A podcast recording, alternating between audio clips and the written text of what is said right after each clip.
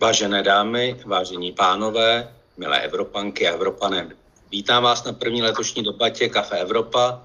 Naším tématem bude eh, vakcína proti koronaviru, mýtu a fakta kolem očkování. Tak jako toto téma bude i podoba naší debaty trochu koronavirová, tedy online. Organizátory této debaty jsou zastoupení Evropské komise v České republice a Europeum. Mediálním partnerem debaty je Deník. Mé jméno je Luboš Palata, jsem evropským editorem Deníku a je mi ctí vás celou debatou provázet. Máme tu dnes opravdu velmi reprezentativní obsazení. Začnu nejmocnější českou ženou současnosti, místo předsedkyně Evropské komise, komisařskou pro hodnoty a transparentnost paní Věrou Jourovou. Dobrý večer. Děkuji, dobrý večer. Další je státní tajemnice pro evropské záležitosti, paní Milena Hrdinková. Dobrý večer. Dobrý večer, děkuji za pozvání. A pak to bude s námi první dáma české vědy, paní profesorka Eva Zažímalová, předsedkyně Akademie věd České republiky. Dobrý večer i vám. Dobrý večer. A naši sestavu doplní pan profesor Václav Hořejší, nositel titulu České hlavy, jak jsem se před chvíli dověděl, molekulární imunolog v Ústavu molekulární genetiky Akademie věd. Dobrý večer i vám. Dobrý večer. Během našeho přímého přenosu můžete, milí diváci, klást do komentářů k přenosu na Facebooku či mailem své otázky a my se na ně v závěrečné části pořadu pokusíme odpovědět. Dámy a pánové, na úvod začneme optimisticky. Před rokem, touto dobou, ještě malo kdo z nás tušil, že nějaký covid či koronavirus a dnes tu máme na tuto zákeřnou smrtící nemoc vakcínu. Je to věc, která má z hlediska vědy blízko k zázraku a nezdá se vám, že si to vlastně málo uvědomujeme? Co vy na to, paní profesorko Zažímalová? No, asi záleží na tom, kdo si to uvědomuje. Já si myslím, že vědecká komunita si opravdu velmi dobře uvědomuje, eh, že to je velký úspěch. Eh, otázka je, jak dalece si to uvědomuje širší veřejnost, která je často pod vlivem různých fake news, a protože jsou někdy velmi řekněme, důrazně prezentovány, tak tomu třeba i věří, ale myslím si, že i veřejnost už začíná chápat důležitost vakcíny a podle těch průzkumu veřejného vidění je zjevné, že to procento lidí, kteří se budou chtít nechat naočkovat, roste. A to, že se podařilo tu vakcínu vyvinout tak brzy, je opravdu z hlediska vědy na úrovni zázraku? Tak ve vědě se zázraky nedějí, to je vždycky výsledek nějaké, řekněme, soustředěné a dlouhodobé práce. E, ty vakcíny, tak jak jsou v tuhle chvíli k dispozici a pokud o nich tady dobře víme, e, jak byly vyvinuty, tak z pravidla byly vyvinuty postupy, které vlastně byly už předtím vyzkoušeny na jiné e, infekční agent, na jiné vědy a podobně. Takže to zázrak není. To prostě bylo jenom použito na jiný, na jiný virus, než byly předtím vyvíjeny. Eh, co je z hlediska vědců, a teď budu trošku hubatá, malý zázrak je rychlost, jakou byly eh, otestovány ty vakcíny schváleny. A já podle všech dobrozdání všech kolegů, kterým věří, Eh, tak vlastně ten schvalovací proces ve smyslu klinického testování rozhodně nebyl ošizen. To, co bylo výrazně zkráceno, byly ty administrativní úkony, to je jenom dobře. Ale já nejsem opravdu odborník přímo na vakcíny, takže tady máme odborníky lepší. A se zeptám hned eh, pana profesora Hořejšího, z vašeho pohledu, čekal jste, že se podaří tu vakcínu vyvinout opravdu tak rychle? Ono vlastně byla vyvinuta už v polovině eh, loňského roku, ten zbytek roku se vlastně testovala. Je to obrovská rychlost z hlediska vědy? Eh, ona to zase tak velká rychlost není. Když jste se zeptali, jestli jsem to čekal, že to bude tak rychle, tak jsem určitě čekal, že ta vakcína sama skutečně bude takhle rychle vyvinutá, protože ty moderní postupy, ty jsou založeny na práci, která trvala nějakých 25 let. A ze začátku se to moc nedařilo, bylo to čím dál lepší, ale a teď najednou přišel takový impuls, kde se to opravdu mohlo všechno vyučit, eh, všechny ty zkušenosti a vývoj, který tomu předcházel. Ale co jsem nečekal, že se to podaří tak rychle otestovat. Že skutečně se podaří uh, sehnat uh, finance na to, protože ty klinické studie, zvláště ta třetí fáze klinických studií je nákladná a to, to mě překvapilo. Já jsem si myslel, že to bude nejméně o půl roku trvat déle. Takže to je příjemné překvapení a, a bych se připojil k tomu, co říkala Eva, jestli je to zázrak. Není to zázrak, je to tak, že, jak už jsem říkal, je to plod velké dlouholeté práce a je fajn, že se to tak krásně trefilo do okamžiku, kdy je to opravdu potřeba zeptal uh, uh, paní místopředsedkyně Evropské komise, paní Jourové, co udělala Evropská unie pro to, aby ta vakcína tady byla tak rychle a uh, bylo to z vašeho pohledu i to, co se podařilo udělat v Evropské unii, trochu zázračné? Já si myslím, eh, že to byl zázrak, co se stalo ve vědě. Já si to můžu dovolit říct, protože nejsem vědec. A že opravdu s obdivem na to hledím, jak se rychle podařila vakcína nebo řada vakcín vyvinout. A samozřejmě, že tomu testování jsme pomohli i my financováním eh, té testovací fáze. Eh, musím říct, že když jsme schvalovali velké peníze, myslím, že to bylo 2,7 miliardy, které právě šly do té fáze výzkumu a testování. Takže ve mně byla malá dušička, e, protože evropské financování nikdy nešlo na riskantní nebo takhle extrémně riskantní podniky a na věci s nejasným koncem. Evropské financování je vždycky hodně konzervativní a chceme vidět výsledek a tady se to muselo vsadit prostě na divoké karty a Myslím, že je dnes vidět, že jsme udělali dobře, protože se to podařilo i těmi evropskými financemi to celé postrčit dopředu. A to, co říkala paní profesorka, že byl zkrácený ten, ten administrativní proces, a to můžu potvrdit, protože my jsme se zařekli, že nebudeme zdržovat, že to uděláme opravdu úplně na, na největší minimum. To znamená, nebylo ošizeno testování, tam to kritérium té absolutní bezpečnosti bylo zachováno, ale ty administrativní procedury jsme opravdu zkrátili do mrtě až, až do chvíle, kdy komise, myslím, to, ten Pfizer schválila po té, co to schválila Evropská léková agentura, tuším za tři a půl hodiny. takže, takže to taky něco vypovídá o tom, jak nutně všichni chápeme, nebo jak, jak chápeme, že to nutně potřebujeme. A Jenom jestli můžu ještě na, na to a, a Margo věda a úspěch.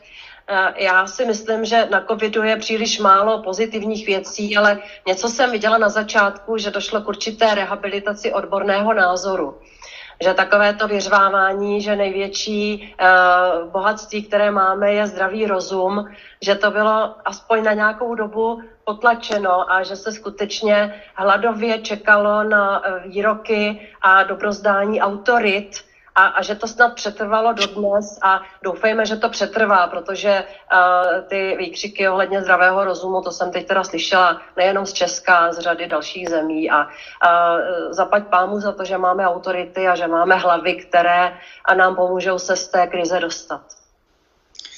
Um, já bych uh, na toto navázal.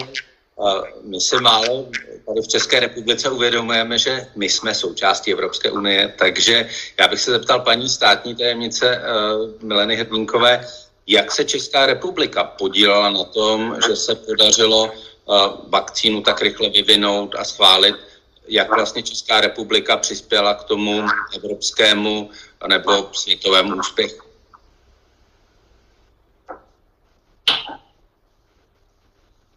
Poprosím o mikrofon.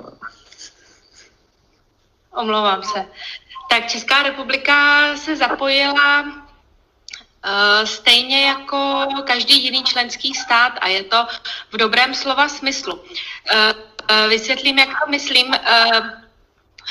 Ta vakcína byla vlastně financovaná z centrálního rozpočtu Evropské unie ve kterém tedy je podíl každého jednoho členského státu. Eh, a bylo to ještě o něco více než 2,7 miliardy euro, protože vlastně eh, po té, co tato částka byla vyčerpána, tak ještě potřeba navýšit skoro tři čtvrtě miliardy, kde tedy členské státy doplnily.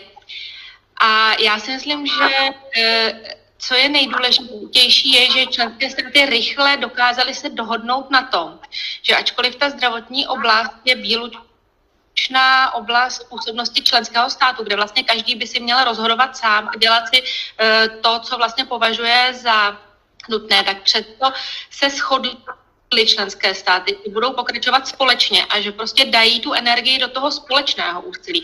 A to je strašně důležité, protože Česká republika je samozřejmě stát o 10 milionech eh, obyvatel, ale prostě najednou potřebujeme sehnat vakcínu pro 470 milionů eh, obyvatel a to není opravdu stejné, není to srovnatelné. A je důležité vymyslet něco, jak tu vakcínu získat rychle pro všechny evropské uh, obyvatele, aby nedošlo k nějakému nadměrnému soutěžení uh, a i k šponování ceny, protože já budu otevřená uh, ta, ten farmaceutický průmysl je nejenom pole působnosti mnoha fantastických vědců, které já nesmírně obdivuju a mám největší respekt k ním, ale je to obrovský biznis. Je to obrovský biznis, eh, je to prostě eh, obor, který eh, útočí na cenu a já to, že se EU dokázala skonsolidovat, opravdu jít jako jeden muž v této věci a skutečně uzavřít ty předběžné dohody společně a dojednat společné podmínky považuji za obrovskou míru solidarity. Pokud byste chtěl opravdu nějakou českou přidanou hodnotu nebo nějakou českou věc, tak asi bych neměla zapomenout, připomenout že eh, mezi eh, firmami, se kterými se jedná, je i Novavax, což eh, je naše know-how, takže i tady určitě máme co na nabídnout a znovu se ukazuje, že v této oblasti máme fantastický potenciál. Já bych tady navázal a využil bych toho načnutého tématu, jak to bylo s vyjednáváním s těmi farmaceutickými firmami. Bylo to, paní Jourová, opravdu obtížné to s těmi farmaceutickými firmami vyjednat a je pravda, že e, tu vakcínu od Pfizeru máme mnohonásobně levněji, než ji má Izrael? No já to samozřejmě nesmím říct. A vždycky je pro mě nejsnadnější něco neříct, když to nevím. Eh, já jsem u toho nebyla, samozřejmě to vyjednávali kolegyně, eh, kolegyně Kyrianides a, a její, její tým. Eh, a co od nich vím, tak opravdu, jak říkala Milena Hrdinková, tohle je opravdu tvrdý biznis a ta světová poptávka po tom produktu v místě a čase byla extrémní. To znamená, že my jsme se museli opravdu proloktovat a prosadit ty, ty naše, řekněme, nabídky. A dalo se to jedině na tom principu, že prostě zastupujeme 450 milionů lidí. To, co říkala Milena o té množstevní výhodě, my jsme vlastně s tím Pfizerem vyjednávali nebo vyjednali jako první e, tu největší dávku a to bylo těch prvních 200 plus obce na další stovku milionů e, dos e, nebo dávek a vlastně v té době už bylo zřejmé, že Evropa má nakročeno k výhodným podmínkám nejenom u Pfizeru, ale i u těch dalších. A on, ony ty ceny nějak jako byly, byly vypuštěny do éteru omylem, mám dojem, ne z komise, takže nějaké porovnání veřejnost měla, pokud se na to dalo spolehnout, ale a, tvrdý biznis a proto taky my jsme dnes opravdu tvrdě kritizováni za to, že jsme nezveřejnili smlouvy, že jsme je ani nedali k dispozici členů Evropského parlamentu, ale my to prostě nemůžeme udělat, protože tam je obchodní tajemství a my se musíme chovat jako solidní partner, který prostě drží princip, že pacta sunt servanda, takže a, a, ale, ale potvrzuju, že, že to bylo tvrdé a i s těmi dalšími, teď myslím, že vyjednáváme se sedmou společností, tak s každou další je to, je to vlastně stejně tvrdé, protože je vidět, že ta poptávka bude extrémní. A co se týče toho, co bylo zatím, a my se bavíme o penězích, o biznisové stránce věci, o zdravotní stránce věci, ale ono to všechno sebou nese strašnou spoustu etických otázek a imperativů.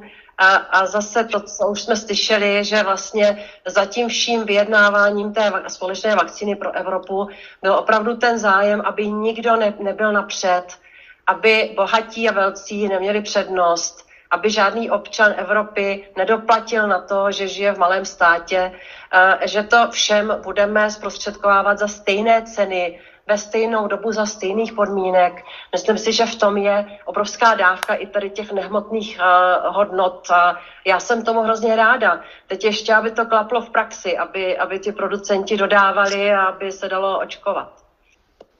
Um, my, my což jsme ale pořád uh, nespokojení, tak uh, trochu z, z naší podstaty. Jak je to vlastně dnes, kdy běhají zprávy médií, že je nedostatek vakcíny, že to běží pomalu, protože vakcína není. Jak jsme na tom v porovnání se světem a je ten pocit, že té vakcíny bychom spotřebovali mín víc, než dostáváme opravdu oprávnění? Paní Hrdinková, jak se na to díváte vy? Tak, eh, já se předem musím omluvit za to, že eh, radši nebudu říkat žádná čísla, jo? protože skutečně prostě není to tak, že eh, bychom chtěli něco zakrývat nebo nezdílet s veřejností, ale prostě to nejde. Tohle jsou diagonální kontrakty, neplně veřejnoprávní a prostě fakt povinnost mlčenlivosti je tam extrémně silná. Všichni jsme ty dohody museli podepsat a opravdu to nejde. Takže budu mluvit obecně, ale zkusím to co nejvíce přiblížit. Um, je férové říct, že my jsme od začátku věděli, eh, co se vyjednávaly předběžné eh, dohody, že prostě ten náběh výroby vakcín bude postupný. Určitě vědci, kteří jsou s námi, vám potvrdí, že to prostě ani jinak nejde, že prostě každý ten proces má eh, nějaké fázy a začít vyrábět 2,3 miliardy vakcín, které má v tuto chvíli Evropská unie objednané prostě není uh, reálné. A uh, věděli jsme předu, že to tímto způsobem půjde, že ten náběh bude postupný a že budeme muset uh, to očkování fázovat.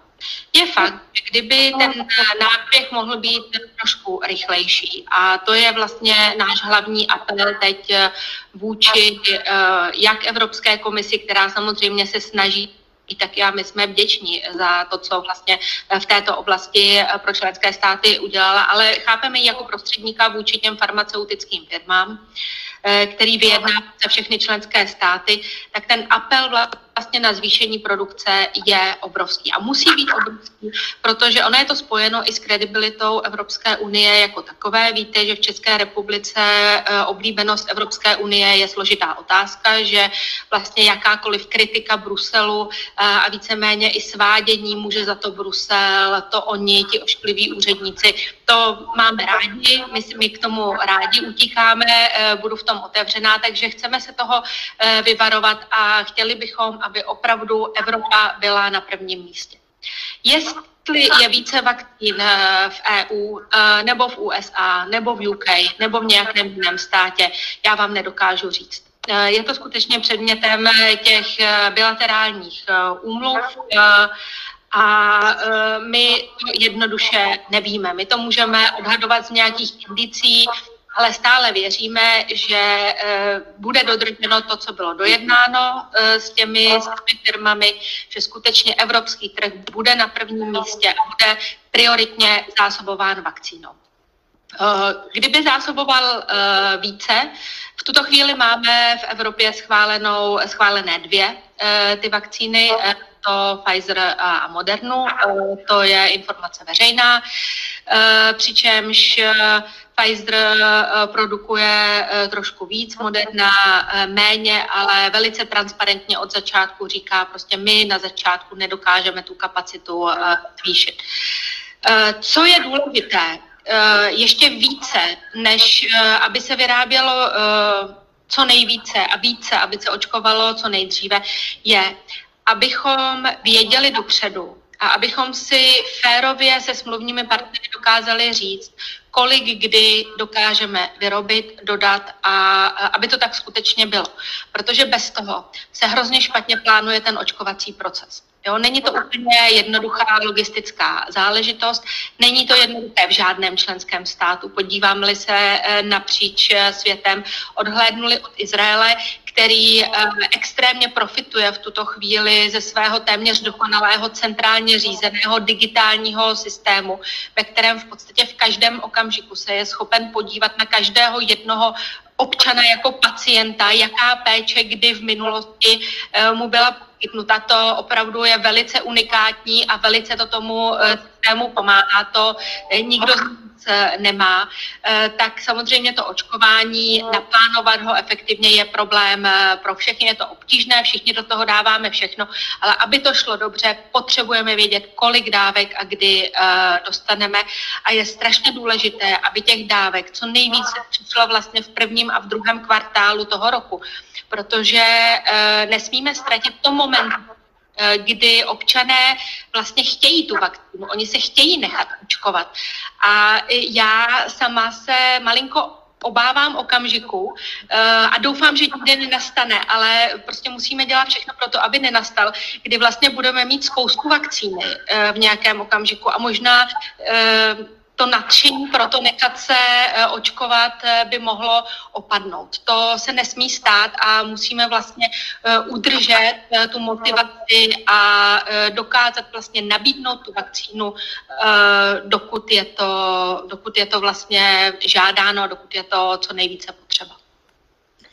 My jsme se tady dotkli jednoho problému a to je rychlost schvalování vakcíny, kdy my, eh, my Evropa schvalujeme tu vakcínu o něco pomaleji než například Velká Británie, která eh, vakcínu AstraZeneca již schválila.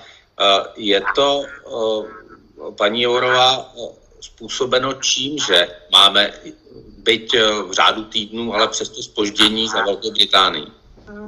Já jsem, se, já jsem dostala vysvětlení, protože nejsem v tom odborník, že Spojené království schvalovalo tu vakcínu AstraZeneca v takzvaném nouzovém režimu, což je nějaké zřejmě zjednodušené testování, ale zase jsem byla upozorněna, že se to nesmí vysvětlovat, takže je to méně kvalitní, jo, abychom ne, zase nevyvolávali nějaké tlaky uh, nějakou kritikou, která bude špatně pochopena. Ale ten nouzový režim údajně uh, vlastně přenáší uh, určitou část odpovědnosti za případné negativní dopady té vakcíny na ten stát.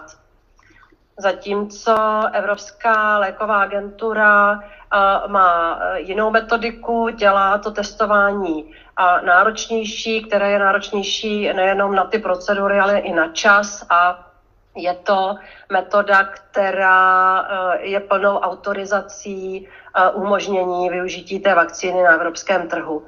A, takže eh, ty, ty rozdíly jsou poměr, v těch metodikách jsou někde popsány, jsou poměrně technické. Omlouvám se, že je neznám z hlavy. Paní profesor, to zajímalo, paní profesore, je to spoždění těch řádů týdnů při schvalování z vašeho pohledu důvodnitelné a je i při tak velké rychlosti to schvalování eh, stoprocentní, jak by bylo u jiných vakcín, které se používaly v minulosti? Já, já nevím, já možná řeknu, pan profesor Hořejší je lepší odborník v tomto směru, já spíš řeknu obecně. Já bych se v případě jakékoliv vakcíny vždycky klonila k tomu, aby to schvalování opravdu naplňovalo všechny ty parametry, které tam mají být. Eh, je pravda, že teď jsme v situaci, kdy se nám tady začíná množit ta takzvaná britská mutace, eh, která je nakažlivější, že by si člověk řekl, ano, dobře za každý den, eh, kdy máme víc vakcín a víc očkujeme, ale na druhou stranu eh, o nás se ta rychlost nesmí přehnat. Takže když to řeknu obecně, tak mě ani příliš nevadí, že Evropská agentura pro léčivé přípravky je v úvozovkách malinko pomalejší, pokud je to opravdu vyváženo tou vyšší kvalitou schvalování ale pan profesor Hořejší určitě řekne přesnější věci. Pane profesore, máte slovo. A tak já bych s tímhle názorem, říkala Eva Zařímalová, trošku nesouhlasil. Já jsem, eh, mě trošku mrzí, že skutečně ta Evropská agentura eh, se nechová podobně jako eh, ten britský schvalovací orgán, protože jestliže to schválili ve Velké Británii, Velká Británie je v imunologii a aplikované imunologii a tom, eh, v Evropě na čele. Já tam znám spoustu těch lidí a je to tak. A když třeba eh, britská imunologická společnost odsouhlasí, že je to tak v pořádku a že třeba i některé ty modifikace, například teď se nedávno mluvilo o tom, že třeba eh, ta AstraZeneca, jestli by se nemohla ta druhá dávka dávat až s větším spožděním a oni k tomu měli nějaké příklady a takovým trošku jako odvážným způsobem řekli, že ano. A jestliže se za to zajistí britská imunologická společnost, tak to už nevím, kdo by to eh, měl vědět líp. Takže já bych se tady v tom případě přimluval za to, aby se to maximálně urychlilo, protože, jak tady bylo řečeno, máme tady eh, tu uh, nakažlivou nějakou variantu a nedej bože, aby se tady objevila varianta, proti které, která bude vůči tomu očkování odolná. To byla úplná katastrofa. A tak musíme udělat všechno pro to, abychom co nejrychleji srazili prostě to množství viru v populaci na minimální míru a tím zmenšili možnost, že tam najednou vyskočí nějaká, nějaká mutantní forma, která nás překvapí. Ehm, já bych se chtěl zeptat na pohled České republiky. Je Česká republika spokojena s tou rychlost, kterou se schvaluje vakcína v Evropské unii, nebo patří mezi ty nespokojené země, které říkají, přidejte, je, jde opravdu i o dny, jak to řekl v minulých dnech rakouský kancléř? Teď se ptáte koho? Paní Hrdinkové, pardon. Tak eh, my eh, v naší pozici, z pozicí rakouského kancléře eh, souzníme.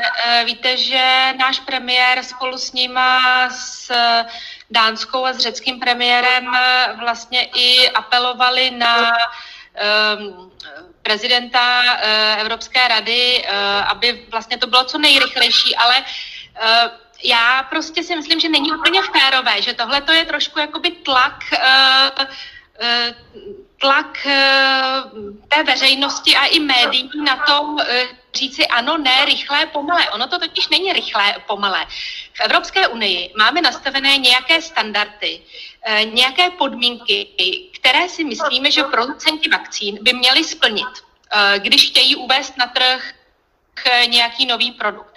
A jasně jsme si řekli na začátku, že eh, z těchto těch podmínek, které reprezentují pro nás standard bezpečnosti, nechceme ustupovat. Jenom proto, že tady je složitá politická situace, složitá imunologická situace, že prostě ta bezpečnost je něco, přes co nejede vlak. Na tom jsme se vzájemně shodli a já eh, tady eh, při vším respektu k britské imunologické společnosti a k tomu, jaké má renomé, tak já si myslím, že jak v UK, tak eh, třeba ve Spojených státech amerických eh, tady malinko uhnuli. Eh, a ono je to Ono je to jednodušší to udělat, pokud vlastně se jedná o jeden konkrétní stát, ač takhle e, složitý. A samozřejmě dělá se to z různých důvodů. Já si nemyslím, že by nějakým způsobem povolili vakcínu, která by nebyla bezpečná, nebo o které by nebyli přesvědčeni všeobecně, že není v pořádku. Ale prostě není tam potřebný ten koncenzus 27 států dneska. A tudíž prostě si myslím, že je jednotlivý stát si to trošku může dovolit, když to hodně jako spopularizuje. Ta Evropská unie si řekla prostě máme standardy, nechceme přes ně e, jít a chceme, aby byly splněny. A ono to, jak rychle jsou splněny, nezáleží jenom na té schvalovací instituci, ale z velké části to záleží i na tom producentovi. A e, při vší úctě e, i v případě AstraZeneca ten problém, který vlastně teď už částečně rezonuje e, i ve sdělovacích sdělovacích eh, prostředcích je, že některé informace, které vlastně jsou požadovány a které by byly požadovány po jakémkoliv jiném producentovi nového léčivého přípravku, prostě zatím EMA nedostal. Uh, nebo myslím si, že teď už třeba v tuto chvíli jsme zase v další fázi. Skutečně je přislíbeno, že uh, do konce měsíce by to snad uh, mělo být hotové, ale ta rychlost není ovlivněna jenom institucemi Evropské unie a jenom členskými státy, ale i tím producentem samotným.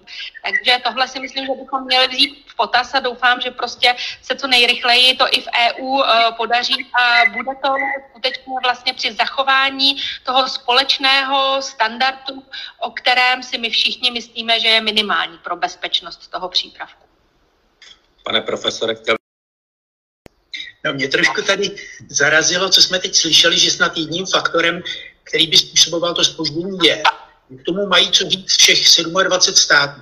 Tak já se teda obávám, jestli náhodou se třeba nevyskytne nějaký takový stát, ve kterém eh, převažují takový ti skeptici a takový ti nepřátelé vakcín a, a, a vůbec takový ti promořovači, jak se jim říká, a ti by to mohli zbrzdit. Já doufám, že tomu tak není, ale to tady zaznělo, že to nějakou roli hraje, tak to by mě trochu znepokojovalo. Teda. Uh, ano, pa, paní paní místo předsedkyně, nějaký takový stát popíračů. Profesore, je, je, je, ne, nerada bych hodnotila státy, ale není to tak, to vůbec eh, nemá na to vliv. Ta Evropská léková agentura je nezávislá. Milena mluvila o tom, že eh, máme vysoké standardy a že ty se prostě musí eh, udržet i, i v případě, když jsme pod tlakem času. A co se týče té AstraZeneca, já jsem to osobně typovala, že to bude první vakcína, protože to byl favorit během podzimních měsíců. A pak se něco dělo po cestě. A pak se něco dělo po cestě tím spíš, že jsme vlastně tu vakcínu dostali k testování později než ten Pfizer. Jo? Takže ono je taky potřeba vidět, že, že tam byly nějaké potíže a že, že ta agentura prostě dělá svou práci, tak abychom měli absolutní jistotu. A já bych se zeptal pana profesora nebo paní profesorky, co se tady dělo, dělo po cestě AstraZeneca, že má teď uh, trochu spoždění. Já, já bych se teď... neumím odpovědět. No, já si myslím, že tam u té AstraZeneca skutečně byly takové trošku anomálie. V tom ta první byla ta, že uh, se ukázalo, že uh, nějak při tom testování, při té třetí fázi testování se Eh, objevila taková varianta toho, že ta první dávka se může dát poloviční. A teď nebylo úplně jestli to byla nějaká nehoda při tom testování a stalo se to spíš nedopatření, anebo jestli to byl záměr. Eh, teď se tak jako říká, nebo ti eh, vlastně ti oxfordční vědci, kteří do, do, toho měli hodně co mluvit, tak říkají, že to bylo nejenom, že to bylo záměrně takhle uděláno, ale že mají několik dalších takových kombinací, ve kterých se testuje, jaký odstup od sebe ty dávky můžou mít a, a e, jaká je kombinace prostě té velikosti té dávky a tak dále. Věřil. Takže já si myslím, že, že to bylo jedna, jedna taková věc, která trošku vyvolala i v té vědecké veřejnosti takové podezření, jestli to náhodou tam nedělali nějak divně. Já bych tomu opravdu nevěřil. Já si myslím, že to spíš vyplývá z toho, že právě vzhledem k uh, účasti těch oxfordských vědců, kteří jsou opravdu špičkoví, takže eh, je to něco jiného, než když to ta firma dělá opravdu jenom sama a nemá za sebou takový velký ten vědecký background. Takže si tam mohli dovolit opravdu udělat řadu všelakých vypadají, jako kdyby to bylo nějaké nejednotné nebo tak. Ale já si myslím, že naopak to přináší mnohem víc informací a že se to může vyplatit. A jedna z těch věcí, která se může vyplatit, je, že skutečně jsme slyšeli zprávu a bylo to už někde publikované, že ten eh, odstup mezi tou první a druhou dávkou byl původně stanovený na ty tři týdny, takže se ukazuje, že je dokonce lepší. Je to paradoxní, je to neočekávané, ale že je dokonce lepší, když bude tříměsíční ten odstup. Že k tomu mají data z nějaké menší studie a já bych tomu zkrátka věřil a eh, určitě by to bylo dobré, kdyby tomu tak bylo. No, my, my se brzy dostaneme, doufáme, do situace, že, že budeme mít tady i v České republice nejméně tři možnosti, jakou vakcínou se nechat proočkovat. Chtěl bych se zeptat, český pacient by neměl mít jakoby na výběr. Není opravdu mezi těmi vakcínami nějaký rozdíl a kterou byste si vybrali vy, paní profesorko? No, tak samozřejmě na jedné straně je ta vakcína od Pfizeru a Moderny a na druhé straně je vakcína od AstraZeneca. E, ty jsou jako ty dvě a ta jedna jsou vlastně založeny na jiném principu. E, ty principy jsou vlastně ten princip AstraZeneca je, řekněme, vyzkoušenější, než je ten princip Pfizeru a Moderny. E, já asi bych neměla problém ani s jednou z těch, z těch variant. Ehm, možná, pokud bych vůbec se nějak rozhodovala, tak bych asi a mohla si vybrat, tak bych si asi zvolila takovou vakcínu, která nemá tak vysoké nároky na skladování kde těch minus 70 u toho Pfizeru je opravdu jako velmi těžký nárok, jak na logistiku převážení a distribuce, tak i na to vlastní očkování. A tam samozřejmě pak ta pravděpodobnost nějaké chyby, třeba, že to máte rozmrznuté delší dobu, než to má být a podobně, tak prostě narůstá. očkování, kdy ti lidé v těch očkovacích centrech nevědí, co by dělali dřív. Takže pokud se vůbec měla nějak rozhodovat, tak bych asi tohle to brala za jeden z důležitých parametrů. Pane profesore, jakou vy máte favoritku mezi vakcínami? Já tam žádnou favoritku nemám. Já si myslím skutečně, že to je v podstatě jedno. Dokonce i to, že se to má skladovat na těch minus 70 stupňů, to není zase tak velký problém, protože to je teplota suchého ledu a ten je běžně dostupný a to používáme ve všech laboratořích, takže to by neměl být žádný velký problém. I když je to určité minus, to je, to je pravda. Ale eh, daleko důležitější je, Eh, dostupnost těch vakcín. To znamená, když ten výrobce bude takový, že, že bude třeba ta, která se musí skladovat při těch minus 70 stupních, ať, ať už jedna nebo druhá, eh, a nebo ta, která se může skladovat normálně v ledničce, tak když to bude ta nevýhodnější, ta, ta s tím problémem se skladováním a bude jí uh, k dispozici mnohem víc, tak ji bereme zkrátka a ta, takové jakoby amatérské rozhodování, mě se lepší líbí tahle ta, protože a tak dále. To bych myslel, že vůbec by nemělo hrát roli. Jsou všechny dobré, všechny prošly tím schvalovacím přísným procesem a e, nedělal bych v tom rozdíl. Mně by to bylo úplně jedno. Kdyby mi zítra dali jakoukoliv, tak bych na to šel. Paní místo předsedkyně, vy jste se dlouhá léta zabývala ochranou spotřebitele. Ne, neměl, by, ne, neměl by i pacient mít právo si vybrat? A bylo by to, bylo by to k něčemu, to právo si vybrat vakcínu? Já nevím, jestli to jde, to jde zajistit v tom švunku, v kterém se to celé děje a, a podle jakých kritérií by se pacient rozhodoval. A asi přiznávám, že ta představa, že ten pacient bude, bude postaven před tvrdou uh, realitu, tuhle a žádnou jinou, že možná nějaká vůle by tam mohla být uh, pro, pro ty pacienty, kteří budou trvat na tom, že chtějí jinou tu vakcínu, ale tohle bych fakt nechala na na českých organizátorech očkování, kteří toho mají i tak eh, teda na bedrech až až a velmi, velmi to obdivuju a velmi jim fandím. Já budu ráda, když mi něco píchnou a někdy v květnu.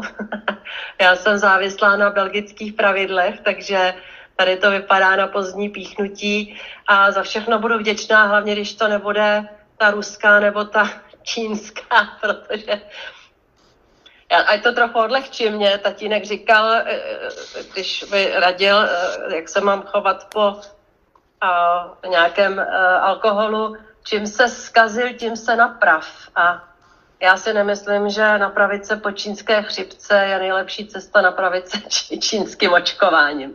Takže, takže asi tak, no. Tak naše vědecká obec se hlásí, tak mám před paní profesorce. Já možná, možná, že mě pan profesor Hřejší opraví nebo skoriguje. Ještě tady nepadla jedna věc ohledně výběru teda toho typu vakcíny. On by o tom v podstatě měl spíš rozhodovat praktický lékař, který zná dobře váš zdravotní stav a tím, když ty vakcíny se můžou malinko lišit eh, a jak jsem říkala, ta AstraZeneca je na jiném principu, než, než je Pfizer a Moderna, tak by ten praktický lékař měl posoudit, pokud to je relevantní, která se pro vás hodí líp, tak to by pro mě asi byl ten nejdůležitější argument. Ale on to pan profesor asi vysvětlí lépe, protože tomu oboru blíže. Pane profesore, máte slovo. Ne, to rozhodně praktický lékař určitě eh, nemůže rozhodovat. Eh, je to tak, že u všech těch schválených vakcín, a bude tomu tak u těch dalších, které budou průběžně schvalovány, tak je to tak, že jedinou kontraindikací eh, tomu očkování je, jestli ten člověk někdy v minulosti utrpěl nějakou prudkou anafylaktickou reakci na nějaké jiné očkování. Takže to je jediný takový kde by to mohlo nějak bavit. A dokonce i v tom případě se to dá snadno zvládnout, protože když ten člověk, eh, když o tom ten lékař bude vědět, ten se ho samozřejmě na to zeptá, jestli nějaké takové reakce eh, předtím neměl. A když řekne, že ano, tak je i tak je malá pravděpodobnost, že se s těmi novými vakcínami by se to mělo opakovat, protože pravděpodobně tyhle ty nové vakcíny vůbec neobsahují ty složky, eh, které v těch nějakých dávných vakcínách, které byly méně dokonalé, které tam byly a které byly třeba nějaké znečišťující prostě látky pocházející z toho výrobního procesu, který byl úplně jiný než tenhle ten. A i kdyby nějaké té prudké reakci potom došlo, tak vždycky je to tak, že když se jdete očkovat proti čemukoliv, proti chřipce a proti uh, uh, klíšové encefalitidě, tak vám vždycky ten lékař řekne, když vám to píchne, počkejte ještě v čekárně nejméně čtvrt hodiny nebo 20 minut, kdyby se něco dělo. A samozřejmě, eh, když se začne něco dít, když vám začne být špatně, tak ten lékař tohle to umí velice rychle vyřešit. Prostě eh, to, není, to taky není žádný problém. Takže já jsem skutečně skeptický k tomu, že by eh, praktický lékař měl rozhodovat, jestli tahle nebo tahle vakcína to opravdu tak není. A já ještě bych měl jednu takovou poznámku k tomu, co říkala paní Jourová. Ona to řekla s takovým velikým respektem o té ruské a čínské vakcíně. Já bych se k tomu nepřipojil. Například ten uh, ústav, ten ústav Gamalej uh, v Moskvě, který vyvíjel tu první vakcínu, ten Sputnik B, to je vynikající. Tam jsou opravdu odborní, uh, odborníci. Je pravda, že tam to testování neproběhlo uh, úplně tak, jak by mělo, to znamená, ještě nebyly dokončeny ty, ta třetí fáze těch uh, klinických uh, testů, ale, uh, ale já, bych, já, já jsem vždycky říkal, kdyby byla první tahle ta ruská, já bych si klidně dal Já tomu věřím, že, jsou, že Zrovna tak jako ti Rusové i ty Číňani jsou vynikající vědci, vynikající odborníci a já bych je rozhodně nepodceňoval. Tak já na to navážu a zeptal bych se, eh, zažádala eh, ruská strana nebo nějaká země Evropské unie o to, aby mohla být vakcína Sputnik eh, vlastně v Evropské unii registrována a používána? Já, já pokud vím, tak Maďaři ji mají a, a mají používat. Paní Jourová, to znamená, to znamená ano, ale oni si musí registrovat a, a uh, odsouhlasit sami, že to ne, nešlo to přes Evropskou lékovou agenturu. A čili Evropská léková agentura nezačala tu vakcínu Sputnik schvalovat, protože o to nebyla výrobcem požádáno. Je to tak? Nemám o tom informace, ale myslím si, jo, že... Je to tak. Je to tak. A uh, já se zeptám, uh, paní státní tajemnice Hrdínkové, měli bychom jako Česká republika o ruskou nebo čín, jednu z těch čínských vakcín zájem? Děkuji. Já si myslím, že v tuto chvíli neměli, protože my jako členský stát Evropské unie pracujeme s léčivými přípravky, které mají povolení Evropské lékové agentury. Jo. A já, já si myslím, že v tuto chvíli eh, v tom horizontu, o kterém se bavíme, a i v horizontu, v kterém by potenciálně eh, byl schopný tu vakcínu dodat ruský nebo čínský producent. Nechci nic předjímat, ale ono, uh, upřímně řečeno, já nechci se pouštět do nějakých vědeckých soudů, ale to, jestli je ta vakcína ruská, německá nebo čínská, pokud jde o nějaký renomovaný uh, ústav nebo americký, podle mého názoru o něco méně relevantní, než prostě veřejnost má tendenci k tomu přikládat. Uh, ty procesy, pokud jde o renomovanou a opravdu uh, institut, který prostě umí, ví, co dělat, tak vlastně to je pořád stejné, že prostě oni vyvinou vakcínu, musí nějakým způsobem testovat, sami musí začít věřit, že prostě je to něco, co stoprocentně uh, funguje. A pak se rozjíždí ta, pro, ta produkce a prostě ta produkce nabíhá vlastně postupně krokově, ne okamžitě ve všech případech. Takže se zase bavíme o tom, že bychom třeba měli ruskou nebo čínskou vakcínu, kterou bychom teď začali objednávat třeba v září. A to nedává žádný smysl, protože my pro toto období máme objednané dost dávek. Eh, Evropsá unie, která má 450 nebo 470 eh, milionů obyvatel a tudíž bavíme-li se o dvoudávkové eh, prostě sekvenci vakcín eh, potřebuje zhruba miliardu eh, vakcín. Některé jsou jednofázové, takže možná o něco míň. Má v tuto chvíli zajištěno a objednáno a z velké části předplaceno 2,3 to, o co teď hrajeme a to, co prostě potřebujeme nějakým způsobem posunout, je ten čas, je to časování, aby to prostě nebylo v září a v říjnu říjnu anebo v srpnu, ale aby opravdu bylo největší část uh, z toho v březnu, v dubnu, v květnu a v červnu. A aby prostě se podařilo splnit to, co vlastně i Evropská komise klade jako cíl uh, ve svém sdělení ze včerejška, že prostě do konce března bude proočkovaná uh, podstatná část té rizikové populace, to znamená zdravotnický personál a osoby nad 80 let uh, a vlastně do léta bude proočkováno třeba ideálně 7 celé populace. Jo? Takže není to jenom o množství a o tom, kdo ještě nám může tu vakcínu dodat, ale je to především o čase. Je to o čase, kdy se nám to podaří dosáhnout toho cíle. Pan profesor se hlásil, já než vám dám slovo, tak jenom připomenu divákům, že i vy můžete klást dotazy, již první přišly, tak eh, prosím eh, pošlete eh, i vy, které tato diskuze zaujala. Je vidět, že vakcín je i ve vědecké obci velmi ožehavý, takže pane profesore, máte slovo. Ne, já jsem rozhodně nechtěl tady navrhovat, abychom se orientovali ruskou a čínskou vakcínu, to opravdu ne, ale přece jenom bych korigoval jednu věc, kterou jsme tady slyšeli, že snad teprve potom, co eh, ta firma, která vyrábí nějakou vakcínu, tak teprve, když dostane objednávky, tak začne vyrábět, tak by to bylo normálně, ale v skutečnosti to bylo tak, že ty firmy, které uh, přišly nejdřív a které, měly nejdřív udělané i ty testy, tak uh, vzali to riziko, že vyráběli ve velkém, většinou, uh, většina těch vakcín se vyrábí v Indii. To je dobře známo, že 80% vůbec všech vakcín se vyrábí v Indii. Jsou tam velké závody uh, výrobní a mají tam levnou pracovní sílu a, a je to prostě optimální prostředí pro to.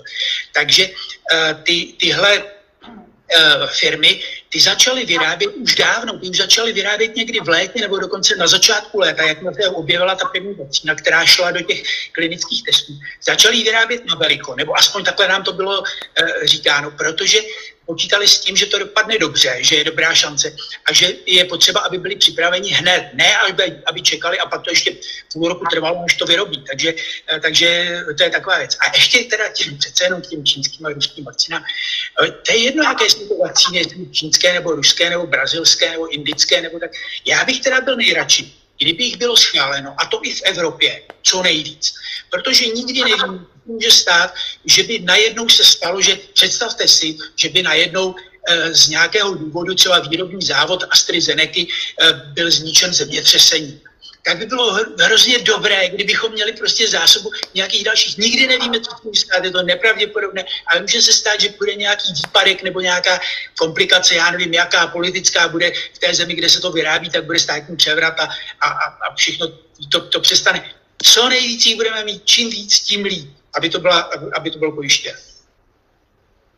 Um, já bych se tady teď eh, zastavil ještě u jedné otázky, kterou jsme vlastně ještě nezačali probírat. My tak jako a zřejmě všichni souzníme v tom, že nechat se očkovat je dobře, ale ono si to velká část obyvatel nemyslí. Teď je otázka, jak velká část obyvatel to je. Eh, uvádělo se před několika měsíci ještě, že 60% českého obyvatelstva se nechce nechat očkovat. Teď, jak začala být eh, po vakcíně tak trochu scháňka a začalo se předbíhat v těch frontách na vakcinaci, tak se to trochu změnilo. Uh, paradoxně, jak to tak bývá. Uh, z vašeho pohledu, co jsou vůbec nejhorší dezinformace, které v tom veřejném prostoru běhají? A já bych začal asi u uh, paní místopředsedkyně Jourové, co může a co se proti tomu, aby prostě nám tady ty dezinformace ohledně vakcinace ovládli veřejný prostor, protože uh, představa, že opravdu několik desítek procent obyvatel věří, že když se necháte vak- vakcinovat, tak dostanete čip Billa Gatese, uh, prostě je šílená, ale opravdu ti lidé existují a jsou mezi námi. Eh, Děkuji za tu otázku. Nepochybně a musíme udělat víc proti dezinformacím, které kolují kolem vakcinace, protože když vidím to nezměrné úsilí všech těch vědců a všech, všech kteří se točí kolem výroby a, a teď se snaží dělat ty, dělat ty dodávky včas a samozřejmě členské státy, lékaři a to všechno úsilí, které by mohlo být zhacěno tím, že lidi budou věřit nesmyslům, to mně přijde, že to je příliš eh, nebezpečné, než aby to byla pravda, nebo než abychom to měli dopustit. Co se s tím dá dělat? Bojovat proti dezinformacím je nikdy nekončící věc, ale nejlíp se proti ním bojuje tím, že se poskytne co nejvíc informací. Takže my jsme dost apelovali na členské státy, aby v těch národních strategiích pro očkování dali silné kapitoly, které se týkají pozitivní komunikace, to znamená vysvětlování toho, jak ty vakcíny fungují, jaké mohou mít dopady a tak dále, a že je to hlavní pilíř toho boje proti dezinformacím. Protože pokud se nechá volný prostor pro dezinformace, tak samozřejmě ta produkce těch nesmyslů je opravdu velmi intenzivní.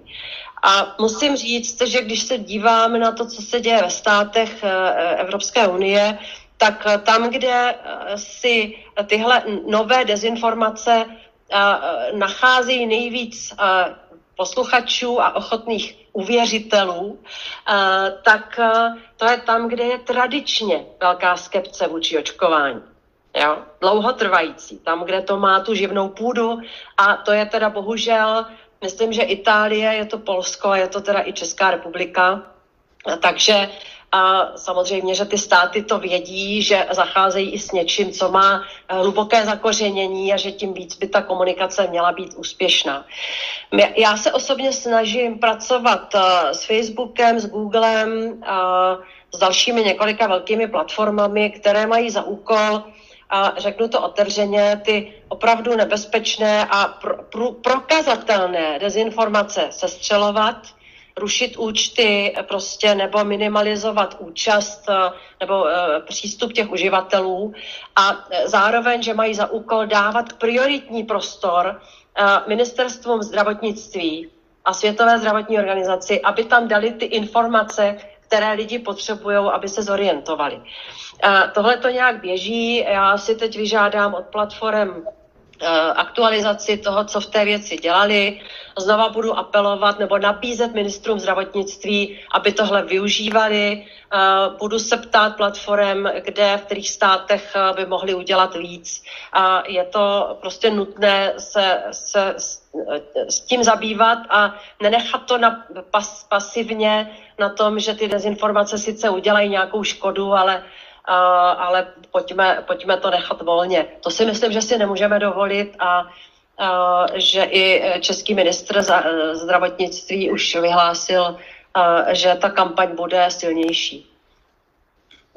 Paní profesorko, pane profesore, z vašeho pohledu, co můžou dělat čeští věci pro to, aby přesvědčili větší část Čechů, že očkovat se je dobré? Bych řekla uvádět pozitivní příklady, k čemu to očkování už v minulosti bylo dobré, že díky očkování nemáme pravé štovice, prakticky je vymícená dětská obrna, velmi jsou zredukované spalničky, do té doby byly, než tedy eh, se začalo eh, s kampaní právě proti očkování. A jelikož nebylo proočkované to minimální penzum, tak se zase začínají objevovat je prostě potřeba eh, říkat, že že je opravdu očkování, že pomohlo eh, vymítit opravdu velmi závažné choroby, například ještě tuberkulóza a podobně. Eh, takže určitě říkat tohle, určitě uvádět na pravou míru všechny ty nesmyslné informace, ať už o těch čipech, anebo o tom, že očkování změní naší DNA a podobné věci.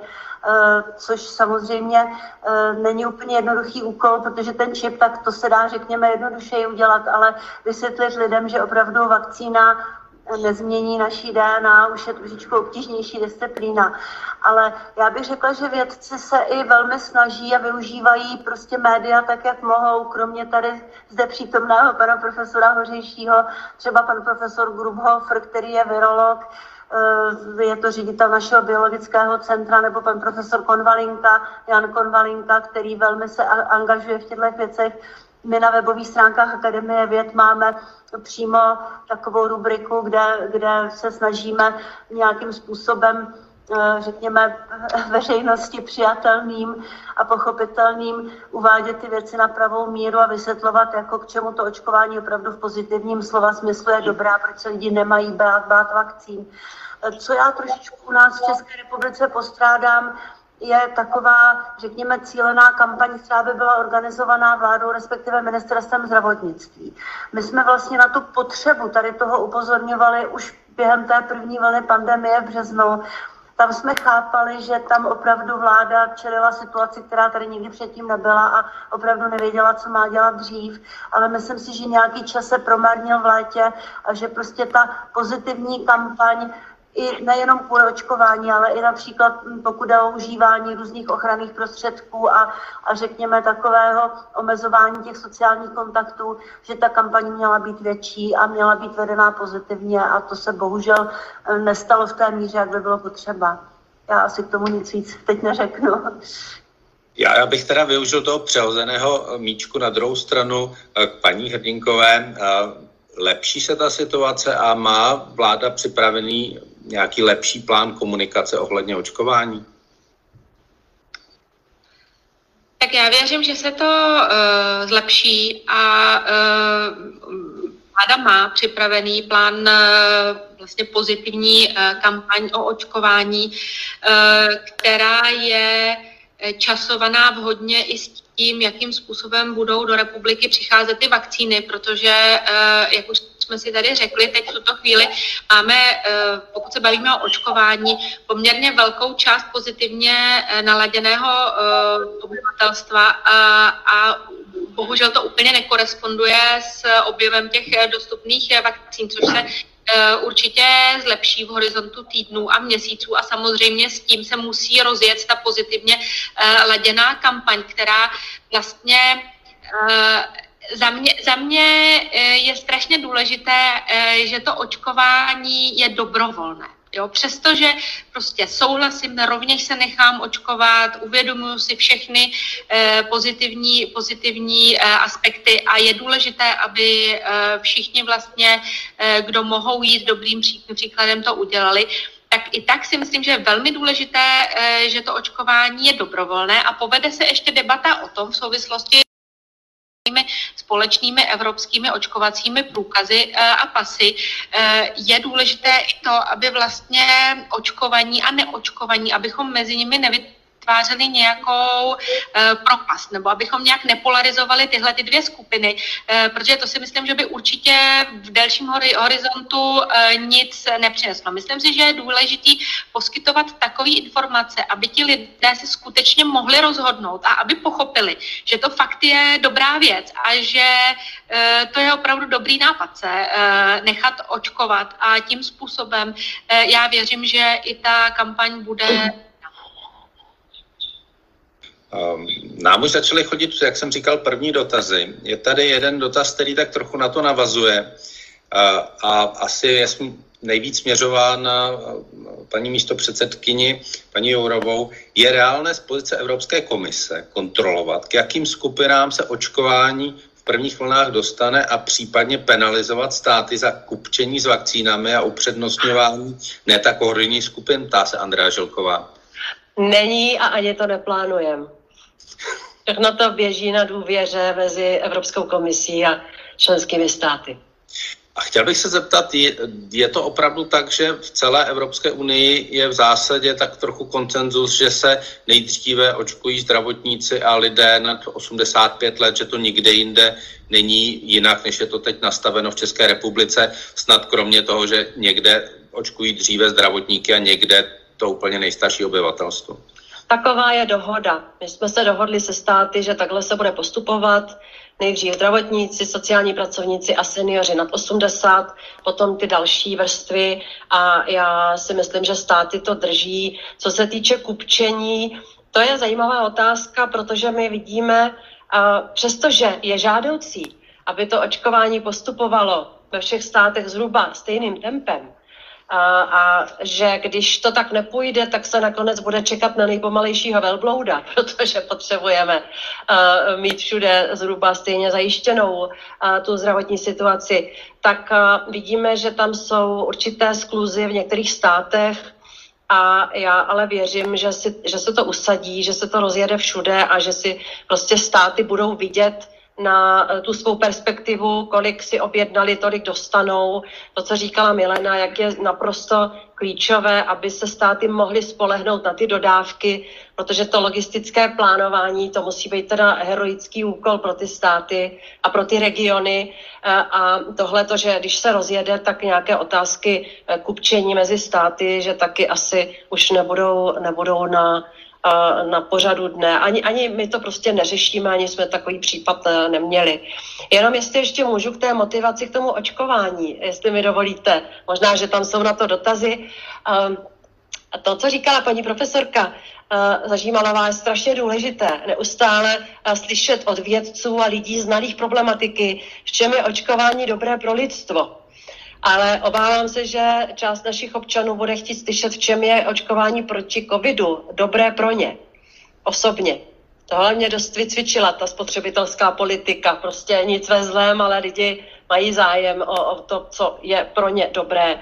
A my budeme samozřejmě velice zvažovat, jakým způsobem zacházet s tím případným očkovacím certifikátem. Ale zásadně musím říct, že teď není na pořadu dne, abychom vydávali očkovací pasy. Ani nechceme pracovat s tím termínem, které by lidi opravňovaly třeba k cestování nebo, nebo k nějakým pri, privilegovaným službám. Proč? Protože uh, ne všichni, kteří chtějí se nechat očkovat, třeba do letní sezóny budou očkováni. No, takže ty příkopy, které tady můžeme vytvořit nešťastnou, nešťastným politickým rozhodnutím mezi očkovanými a neočkovanými, kteří nechtějí být očkovány, může to být ještě horší, že by se mohl vytvořit příkop mezi očkovanými, na které už přišla řada, a, eh, a, eh, a, eh, kteří to chtěli a těmi, kteří chtějí a řada na ně nepřišla. Předbíhání ve frontě, a privilegovaný přístup k vakcíně, to by mohlo vyvolat opravdu neblahé procesy a mohlo by to zhatit i ten étos, který kolem očkování chceme, chceme zachovat, že se prostě očkují lidi, až když na ně přijde řada a je to transparentní a předvídatelný proces. Takže očkovací pasy určitě e, nebudou a bude to určitě debata e, mezi lídry, protože státy, které jsou závislé na cestovním ruchu, budou chtít aspoň nějakou šanci, že ty očkovací certifikáty se nějak použijí. Ale to je, to je můj, moje předvídání, že prostě momentálně uh, nebudeme chtít uh, jít na cestou toho, že uh, dáme privilegované přístupy k různým věcem těm, kteří už byli uh, očkováni tím, že na ně přišla dřív řada. Já bych využil toho, že vlastně tento týden eh, bylo jednání ministrů pro evropské záležitosti eh, o tomto, eh, tomto aspektu. Jak je velký tlak na to, aby ty evropské očkovací průkazy s tím razítkem toho koronavirového očkování nebo očkování proti koronaviru, lépe řečeno, aby byly zavedeny? Paní Hrtínková, děkuji. Tak eh, zase nebudu, nebudu zase nic. Je jasné, že státy jako Řecko, Portugalsko, Španělsko eh, o tom mluví hodně. Jo, o tom, ale uh, oni jsou realističtí a žijeme v Evropě a máme nějaké společné hodnoty a principy, které si všichni eh, respektujeme. A jedna věc je eh, prostě začít eh, vydávat očkovací společné průkazy teď. A jiná věc je mluvit o tom, jak to bude v létě, pokud by se podařilo dosáhnout toho, cíle proočkovat dospělou eh, populaci v dostatečné míře eh, třeba do začátku léta, tak pak eh, má určitě smysl debata. To není ani o tom, o nějakém oddělování očkovaných a neočkovaných, ale o tom, co navazuje třeba na diskuzi o společném uznávání třeba antigenních, ale i PCR testů, protože ani toho jsme vlastně zatím nedosáhli, že by v rámci EU bylo plně uznáváno prostě osvědčení vědeckého pracoviště nebo zdravotnického pracoviště o negativním PCR testu. Přitom všichni víme, že ten proces, prostě, který tam v té laboratoři eh, běží, je úplně stejný eh, České republice, jako v Itálii, eh, jako v Německu a zatím jako tohle to nemáme. Jo? Nemáme prostě tohleto vzájemné uznávání, takže ta debata je hodně o tom, jak vlastně dosáhnout toho, že když se nechám naočkovat eh, vakcínou v České republice, která je vlastně úplně ta stejná jako třeba v Německu eh, nebo ve Švédsku, tak jak osvědčím, že to vlastně proběhlo tak, aby odpovědný orgán v druhém státě nemusel mít že se to stalo nebo ne. Možná jste zaznamenali třeba i tu debatu e, nyní o e, vlastně pendlerech, o tom, jakým způsobem budou e, cestovat pendleři mezi Českém a Německém a o tom, že vlastně jeden test pokryje jeden stát, druhý nebo druhý a třetí druhý stát. Tak pro mě je to spíš tento typ uh, debaty, jak potom ošetřit tu operativu uh, v situaci, kdy uh, už to není o tom, ty jsi očkovaný a ty jsi neočkovaný, ale uh, spíš uh, se vzájemně nějakým způsobem uh, uh, uznávat ohledně těch konkrétních informací. Jestli, jestli můžu ještě upřesnit, aby nevznikla mílka, o tom se přesně budou bavit lídři zítra. A e, bude řeč jak o uznávání těch e, testů, tak o nějakém typu očkovacího e, certifikátu, a samozřejmě o tom, jak se to bude používat, ale předpokládám, že fakt bude panovat opatrný přístup k tomu, aby se nevytvářela nějaká diskriminační situace, což si teda teď nikdo nepřeje. Já bych to chtěl doplnit, že to opravdu není o tom, že Brusel něco nechce, to je o tom, že se členské státy nemohou tuto chvíli dohodnout mezi sebou, jenom aby jsme trošku bránili Brusel. Eh, já tady mám další dotaz z diváků eh, Tomáše Hrnčíře. Čím si vysvětlujete, že je v České republice takový odpor proti očkování na COVID-19, zatímco na všechny ostatní choroby očkování probíhá v zásadě bez problémů? Eh, paní profesorko. Tak já bych trochu polemizovala s tím, že to ostatní očkování probíhá bez problému. Ono to není úplně pravda, protože bohužel u nás čím dál tím víc je rodin, eh, které třeba nechtějí nechat očkovat děti proti některým dětským chorobám. Takže hm, to je bohužel, jak zmiňovala paní místo předsedkyně Jourová, patříme mezi ty země, které jsou skeptické. Eh, na druhou stranu je pravda, že ten COVID má trošičku výsadní postavení, ale já jsem v tomhle směru pořád, řekněme, mírný optimista v tom smyslu, že lidé a teď to řeknu ošklivě, když se opravdu začnou bát, tak začnou uvažovat i o tom očkování. Teď se čím dál tím víc ukazuje, že ten COVID opravdu není jenom chřipečka u mm, procenta lidí, které ještě není přesně stanoveno, ale je jasné, že není zanedbatelné, má ještě dlouhé pozdní následky. Eh, na že se objevují ty zánětlivá onemocnění u malých dětí a tak dále a tak dále. Ono to vypadá, když je to jedno dítě, jedno dítě ze sta, že to není moc, ale to je obrovské procento, to je prostě jedno procento. Takže já si myslím, že i jak se postupně ukazuje, že tyhle ty problémy jsou a že to není jenom prostě, že to člověk 14 dní nebo 10 dní má teplotu a kašle, tak možná, že i lidi o tom začnou přemýšlet jinak. A to očkování má ještě jeden aspekt věci, o kterém jsme tady nemluvili a to je solidarita s těmi druhými. Protože je samozřejmě nějaké malé procento lidí, kteří z objektivních zdravotních důvodů nemohou být očkováni. A pro ty jediná ochrana je prostě dostatečná pro očkovanost těch druhých. E, bohužel lidé většinou tu solidaritu neslyší tolik jako na ten strach, ale jsou tam oba dva ty aspekty. Tak jsem chtěla jenom tohleto doplnit. No, pane profesore, vy jste se hlásil o slovo, máte ho?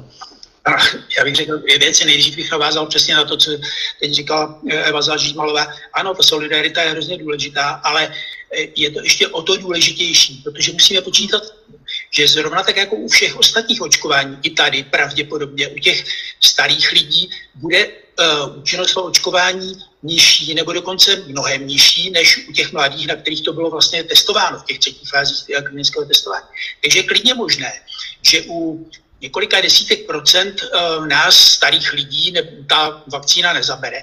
A tím pádem je strašně důležité, aby byla co největší část populace, i té méně rizikové, to znamená těch mladých, proočkována tak, aby se dosáhlo toho stavu tak, té takzvané uh, kolektivní imunity která potom chrání právě z těch důvodů, o kterých se tady mluvilo, která chrání uh, i ty, u, u kterých to očkování nezabralo nebo u, kteří nemohli být očkováni. Takže to je uh, určitě hrozně důležité. A já bych ještě velice stručně řekl, my jsme tady říkali, proč teda uh, u nás je takový odpor části lidí vůči tomu očkování a teď se to říkalo, že to je kvůli tomu, že se lidi bojí toho, že tam je, na, že, že budou očipováni Bělem Gatesem a takové. Já si myslím, že to ani není ten hlavní já myslím, že tyhle ty bizarní takové zprávy těm věří spíš málo lidí. Ale daleko důležitější si myslím, že je takový, řekl bych, ideologický aspekt. To znamená, hrozně se tady rozmáhá, rozmáhá pořád takový ten eh, bezohledný individualismus takového toho typu, jako no přece mě nikdo nebude nutit, abych si do sebe nechal něco píchat.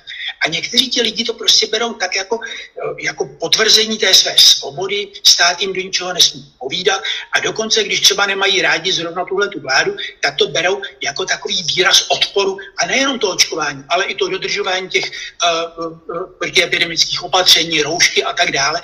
A to je, to je masový jev skutečně. A opravdu je to tak, že to je projev takového nějakého libertarianismu nebo prostě takové té, té pravicové ideologie individualistické, která e, prostě se nějak hrozně šíří a, a to, to, že se tady, i tady v té naší debatě se přece tady objevuje, no v žádném případě nesmíme dopustit, aby byly nějaká jakoby diskriminace, aby měli nějak zvýhodnění ti, co byli očkováni a ty, co nebyli očkováni.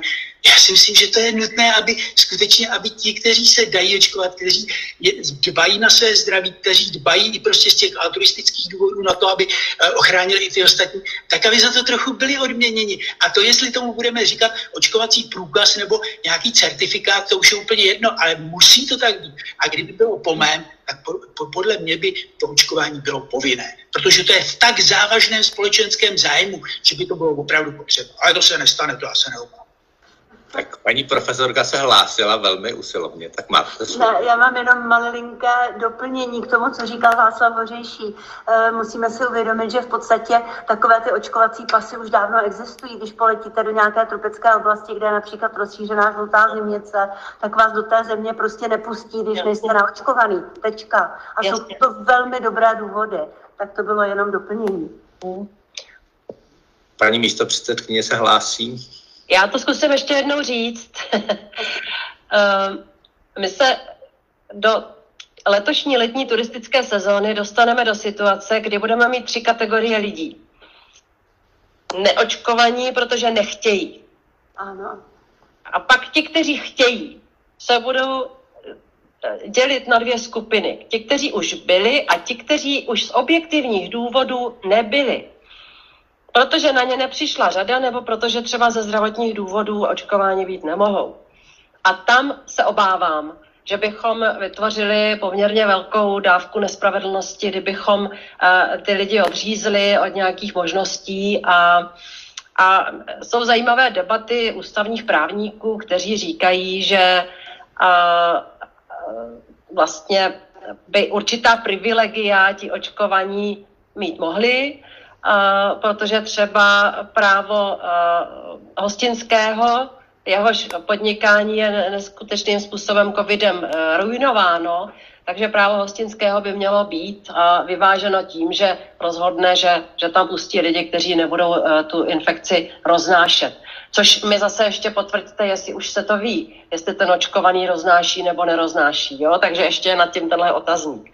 Tak jenom, abychom si rozuměli, jak jsem myslela to, že uh, bychom měli být opatrní, abychom nevytvářeli nějaké privilegované přístupy. Já ještě, než předám uh, slovo naší vědecké obce, abych využil, uh, že tady máme paní Hrdinkovou. Jaký je vlastně postoj české vlády k tomuto? Měli by být ti, kteří se nechají naočkovat a neodmítnou to očkování nějakým způsobem pozitivně motivováni?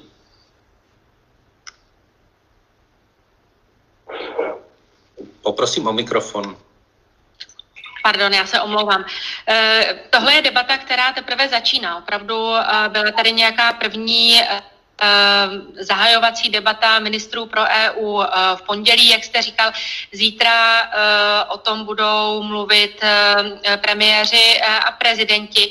A já si myslím, že aby bylo možné sformovat nějakou věrohodnou pozici, která prostě bude důvěryhodná i pro občany a bude fungovat, tak je potřeba více informací. Je potřeba opravdu, aby se ten očkovací proces rozjel, abychom eh, dokázali lépe odhadnout, koho vlastně realisticky budeme mít třeba do léta oočkovaného, jak to vlastně celé uh, bude fungovat. Takže uh, ta pozice zatím není nějakým způsobem uh, fixována. To, co je dáno a to, co si myslím, že se měnit nebude, je, že to očkování je dobrovolné. Je dobrovolné, bude dobrovolné a to vlastně jak kdo se nechá očkovat, jak to vláda bude ovlivňovat, to už bude na té pozitivní kampani. Já já rozumím tomu, co vlastně říká jak pan profesor, tak paní profesorka. Uh, tak, taky proto mám určitý sentiment, ale na druhou stranu bych chtěla říct, že když se koukám vlastně třeba do států, eh, kde je mnohem větší důvěra Eh, ve veřejné instituce a obe, obecně v to, co vlastně ten stát těm svým eh, občanům říká, tak já si myslím, že to eh, má pro tu společnost mnohem větší cenu ty lidi přesvědčit. Eh, aby ty lidi opravdu věřili tomu, že je to správně, že to dělají, protože to je dobře. Samozřejmě, že vždycky budou nějací eh, rebelové eh, a prostě ti, kdo protestují proti vládě tím, že se nenechají očkovat, no tak to je opravdu směšné a chtěla bych, chtěla bych aby to bylo směšné, aby prostě ve většinové skupině populace tohle to prostě nebyl v podstatě relevantní společenský názor, ale abychom toho dosáhli, tak já si myslím, že toho nedosáhneme tím, že to těm lidem lidem zakážeme nebo přikážeme.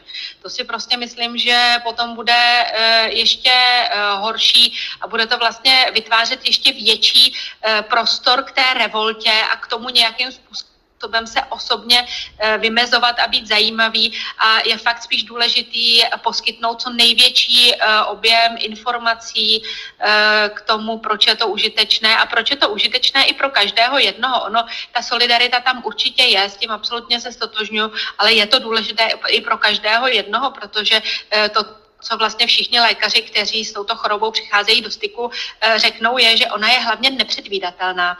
Eh, ono se hlavně hrozně těžko odhaduje, kdo vlastně přesně bude mít ty komplikace a kdo třeba i s těmi komplikacemi nakonec se s tím vypořádá odejde po svých a kdo prostě bohužel už třeba z té nemocnice nikdy neodejde. Takže to by si asi všichni měli uvědomit zeptat, eh, jestli paní profesorka nebo pan profesor chtějí Eh, nějak reagovat eh, na paní Jourovou? Profesor. Já, já, bych, já bych zareagoval spíš na to, co jsme slyšeli teď zrovna, co, co doznělo uh, o tom, jak je to hrozně důležité, aby všechno bylo dobrovolné a nic se nesmí nařizovat. No já bych jenom chtěl připomenout, že stát nám nařizuje strašnou spoustu věcí. Například taková pravidla silničního provozu. Nebo si vemte, že máme nařízeno a nikdo proti tomu nemůže protestovat. Zapínat si bezpečnostní pásy. To je přece jenom, jenom by se dalo říct, to je jenom zájmu toho řidiče, když si ho nezapne, tak se zabije, no tak je to jeho věc. A přitom i tohle to respektujeme. Respektujeme spoustu, zrovna těch, těch pravidlech silničního provozu. A kdybychom přijali tenhle ten princip, že nejlepší je, aby lidi sami uznali, že to je pro ně nejlepší, aby jezdili padesátkou, aby tam nejezdili stovkou. No a když někdo nechce, no tak on to nemůžeme nutit, nebudeme ho diskriminovat, on tady bude jezdit stovkou, no ale tak je to jeho právo ústavní. No to přece je úplně směšné. A tady v tomhle případě je to možná společensky ještě závažnější. My tady kvůli té epidemii máme prostě těžké ekonomické ztráty. My, když budeme pomalí v tom očkování, tak se nám tady nakonec rozmůže nějaká varianta, která hmm které to nebude účinné, třeba to očkování. A my v této situaci budeme hrozně lpět na tom, aby to bylo hlavně, hlavně uh, dobrovolné, aby se nikdo nezlobil a hlavně, aby nebyla revolta prosím nás, revolta, to je hrozné, tak to, to, si, to si nesmíme dovolit. No ten stát musí ukázat, že má sílu nějakou, že je schopen prosadit užitečná opatření v zájmu většiny lidí, ne. Já nevím, já to aspoň takhle vidím. Co na to paní profesorka? Já bych řekla, že logické argumenty, které uvedl Václav Hořejší, jsou nespochybnitelné. Já nejsem možná až tak úplně radikální jako on, ale v zásadě ta, to srovnání například s pravidly silničního provozu jako je docela relevantní. Ono tam je totiž ještě ten aspekt, který Václav v rozhodlení sobě vlastním neřekl, že vlastně tím, když někdo bude jezdit tou stovkou, tak ohrožuje spoustu druhých lidí a s tím očkováním je to velmi podobné. A možná bych zareagovala na to, eh, co říkala paní místo předsedkyně ohledně toho, proti čemu vlastně chrání to očkování. Eh, vypadá to, že v současné chvíli minimálně ty vakcíny od Pfizeru a Moderny, které jsou založené na té messenger RNA, eh, jsou vakcíny, které byly primárně vyvinuty proto, aby zabránily rozvoji onemocnění u toho člověka, který je očkovaný. Ale o tom, jestli může přenášet ten virus, ještě se stoprocentně nedá říct, jestli to tak je nebo není. Takže já bych tady byla velmi opatrná, ale myslím si, že právě tahle neznalost je ještě dalším argumentem, proč se mají lidi očkovat. Takže eh, my tady nejsme nějací savonarolové, kteří by chtěli tady mávat rudým, černým nebo jakýmkoliv jiným praporem, ale jenom opravdu se snažíme dělat tu osvětu, že to očkování je strašně důležité a že je opravdu potřeba pozitivně nebo jakkoliv ne, ne snad vyhrožováním, ale opravdu vysvětlováním a pozitivním motivováním a i tím vysvětlováním, které použil Václav Hořeší právě před chvilkou, opravdu lidi přesvědčovat, aby se očkovat dali. Já bych se ptal, paní místo předsedkyně, je nějaký příklad mezi zeměmi Evropské unie, kde je to očkování povinné, nebo kde je třeba nějaká sankce za to, když se nechcete nechat očkovat?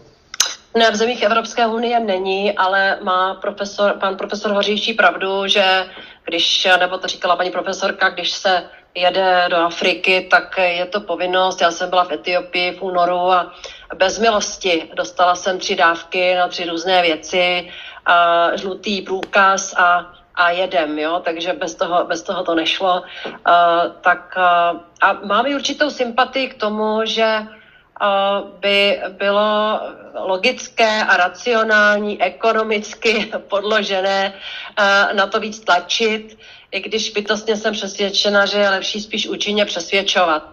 A to říkám jako někdo, kdo byl opravdu zhnusen na nejvyšší míru, když viděl protestující, kteří měli žlutou hvězdu eh, na klopě a, a prost, fakt mi bylo líto, že se toho a museli dožít někteří přeživší s osvětimi. To už prostě bere neuvěřitelné a, a, směry a, a hranice a tady si myslím taky, že je potřeba se k tomu jasně vyjádřit, že je to nepřijatelné. Jenom tady dotaz od eh, jedné divačky, eh, kdy se vlastně dostane eh, v České republice řada na invalidy, kteří mají velký problém se k té vakcinaci někam dostat. A to je možná jedna z těch skupin, u kterých to není tak, že by se nechtěli nechat naočkovat, dokonce by spadali i do nějaké kategorie, ale za současných podmínek je to velmi složité minimálně do chvíle, než budou nějaké mobilní týmy. Takže to jen tak eh, pro úvahu, eh, jak eh, jestli paní státní tajemnice tuší, jak je to s tím upřednostňováním invalidů a jsou plánovány nějaké mobilní týmy v prské dohledné budoucnosti? Tak eh, plánováno to určitě je a i eh, ty osoby eh, s nějakými zdravotními indikacemi se s nimi v té očkovací strategii pracuje. Takže to tam zohledněno určitě je, ačkoliv tady Tady je třeba hrozně zajímavé srovnání právě s Izraelí. Ono, když se to očkování, to je jen taková odbočka, když se to očkování opravdu dobře rozjede, je dostatečný uh, přísun vakcín, tak z hlediska efektivity uh, je skoro uh, efektivnější, než prostě pořád kontrolovat nějaké, nějaké, nějaká potvrzení zdravotní. Samozřejmě u invalidity je to třeba často prokazatelné očividně, tak opravdu stanovit tak kritéria co nejjednodušeji, to znamená jenom věk, což zkontrolujete podle základního jednoho, jednoho průkazu a pak vlastně už jako jedete víceméně na množství. Ale to je jenom, jenom takový komentář, jak třeba k tomu vlastně přistupuje ten stát, který dnes je s tím očkováním nejdále, ale v naší očkovací strategii se s tím určitě počítá. Mobilní týmy se rozjedou, ale prostě my teď v tuto chvíli jako nejsme v té fázi, že bychom eh, opravdu eh, měli eh, úplně dost té vakcíny a mohli, mohli jezdit a víceméně přemýšleli, kam, kam s ní, pokud odhlédnu od toho, že Ono, ono to taky není úplně tak, že vlastně za všech podmínek se musí skladovat při minus 70. Ona samozřejmě v určitém okamžiku se rozmrazí, že jo? A teď eh, ten problém je, že po tom rozmrazení, potom třeba v běžné ledničce nebo při pokojové teplotě jenom eh, pár hodin, takže eh, eh, jako znovu v tomhle celém procesu základní problém a základní věc k řešení je timing, čas, prostě rychlost to je to prostě, s čím všichni musí pracovat, ale jinak prostě si myslím, že eh, invalidé určitě mají své prioritní místo eh, v tom plánu a mobilní týmy a tady jsou určitě, eh, ještě měla, neměla bych zapomenout na to, že samozprávné celky, kraje a obce, mám informaci, že jsou maximálně připraveny na tu součinnost a na to pomoci s tou logistikou. Ehm, tak já, my už se blížíme ke konci, když se to zdá nemožné, ale ta hodina a půl je skoro pryč. Ehm, já tady mám asi jednu otázku na závěr, kterou si kladou ti, kteří se chtějí nechat naočkovat. Kdy bude v Evropské unii dostatek vakcín tolik, že ehm, nebudeme muset přemýšlet, kdy vakcíny přijdou, ale budeme řešit pouze otázku, jak zrychlit to očkování tak, aby se co nejdříve využili. Bude to ten moment, až bude povolená AstraZeneca pro Evropskou unii? Hmm. Řekla bych, že ano, s tou velkou rezervou, kterou potřebujeme a kterou potřebují státy, aby si byli jistější. To znamená, ten moment nastane, až eh, Pfizer rozšíří výrobní kapacitu, to, co slíbili, že se stane teď do uh, snad v řádu týdnů, kdy v plné, s plnou parou pojede Moderna a kdy naskočí AstraZeneca, což by mělo být v únoru. Uh, vidí to, posle, to... to poslední by mělo být v únoru. Vidí to takhle paní profesorka, pan profesor? Já věřím, že tomu tak bude. Já doufám, že tomu tak bude. A je to opravdu tak, že ta AstraZeneca je výrazně lehčí na používání a na aplikaci, takže to usnadní i e, třeba právě činnost těch mobilních týmů, e, tomu, že budou moct očkovat praktičtí lékaři bez problémů, tak je to opravdu oprov, největší výhoda AstraZeneca? Je to výhoda, ano, určitě. Je to výhoda, jestli největší výhoda, nedovedu říct, ale určitě je to mírná výhoda, ano. A závěrečná otázka na paní státní tajemnici a bude připravena Česká republika na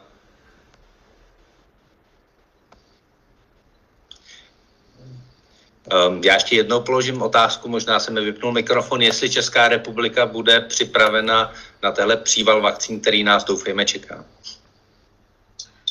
No, tak já bych byla velmi ráda, aby nás jako někdy brzo čekal příval vakcín, ale e, já bych to nadšení, jako že ty vakcíny jsou někde vyrobené v nějakých skladech a čekají tam, až jako e, všichni se nějak specifikují, fakt jako chtěla vyvrátit. Ono to tak prostě jako není. Jo? Ten, e, já sice netvrdím, že producenti čekají na to, až si někdo ty vakcíny objedná, to jsem jako určitě neřekla, ale prostě ten náběh té produkce u všech těch vakcín, včetně AstraZeneca, je postupný. Jo, takže e, příval vakcín v tuto chvíli e, úplně indikován nemáme, e, ale je pravda, že vlastně v březnu nebo v dubnu by skutečně e, mohlo to očkování být skutečně masivní, že by mohlo být začít, začít být masivní. A ministerstvo zdravotnictví a pan minister zdravotnictví osobně e, ujišťuje a e, já můžu potvrdit, že velmi intenzivně pracuje na tom, abychom skutečně dokázali proočkovat třeba 100 tisíc lidí najednou. A což je už hodně a je to samozřejmě se zapojením praktických lékařů, kde to musí být ta AstraZeneca, jo, kde skutečně ta vakcína, která po rozmrazení nevydrží při běžné teplotě déle než prostě třeba 24 hodin, to realistické není. Takže věřím, že ano. Takže budeme všichni doufat, že v Dubnu se dočkáme masivní očkování, že těch 100 tisíc vakcín denně se povede i v České republice. Paní místo předsedkyní Věře Jourové přeju, aby belgický zdravotní systém začal fungovat také naplno. Já předbíhat nebudu. Každopádně jsme se bohužel dostali na závěr naší debaty. Já bych chtěl za účast moc poděkovat místo předsedkyně Evropské komise paní Věře Jourové. Díky moc a hezký večer. Děkuji za pozvání, hodně jsem se sama dozvěděla. Děkuji. Státní tajemnici pro evropské záležitosti paní Mileně Hrdinkové. Díky moc. Rovněž děkuji a bylo mi ctí. Paní profesorce Evě Zažímalové děkujeme moc do krásné místnosti, to je Akademie věd, jenom aby jsme věděli. Tohle je, pře- je místnost, tedy pracovna předsedu Akademie věd. Tam máte krásnou pracovnu, takže no, přejeme krásný večer. Já děkuji za pozvání a musím říct, že jsem se, byť i z druhé strany než paní místopředsedkyně Jourová, spoustu věcí dozvěděla. A na závěr děkuji také panu profesoru Václavu Hřejšímu, díky moc a přeji hezký večer. Děkuji, naschledanou. Naschledanou. Ještě bych chtěl poděkovat zastoupení Evropské komise v České republice, které tuto debatu spolu s Evropem pořádalo. Chci poděkovat i našemu partnerovi Eurocentru Praha za sebe i za Dení, který je mediálním partnerem těchto diskuzí, se s vámi loučím. Budu se těšit na další setkání a zvu vás také na příští týden 28.1. od 18 hodin na další Kafe Evropa, které se bude bavit o osobní zodpovědnosti v době klimatické krize a mezi hosty bude například i pirátský europoslanec pan Pexa. Díky moc, přeju hezký večer a těším se na viděnou, naslyšenou. Mějte se fajn. Ano.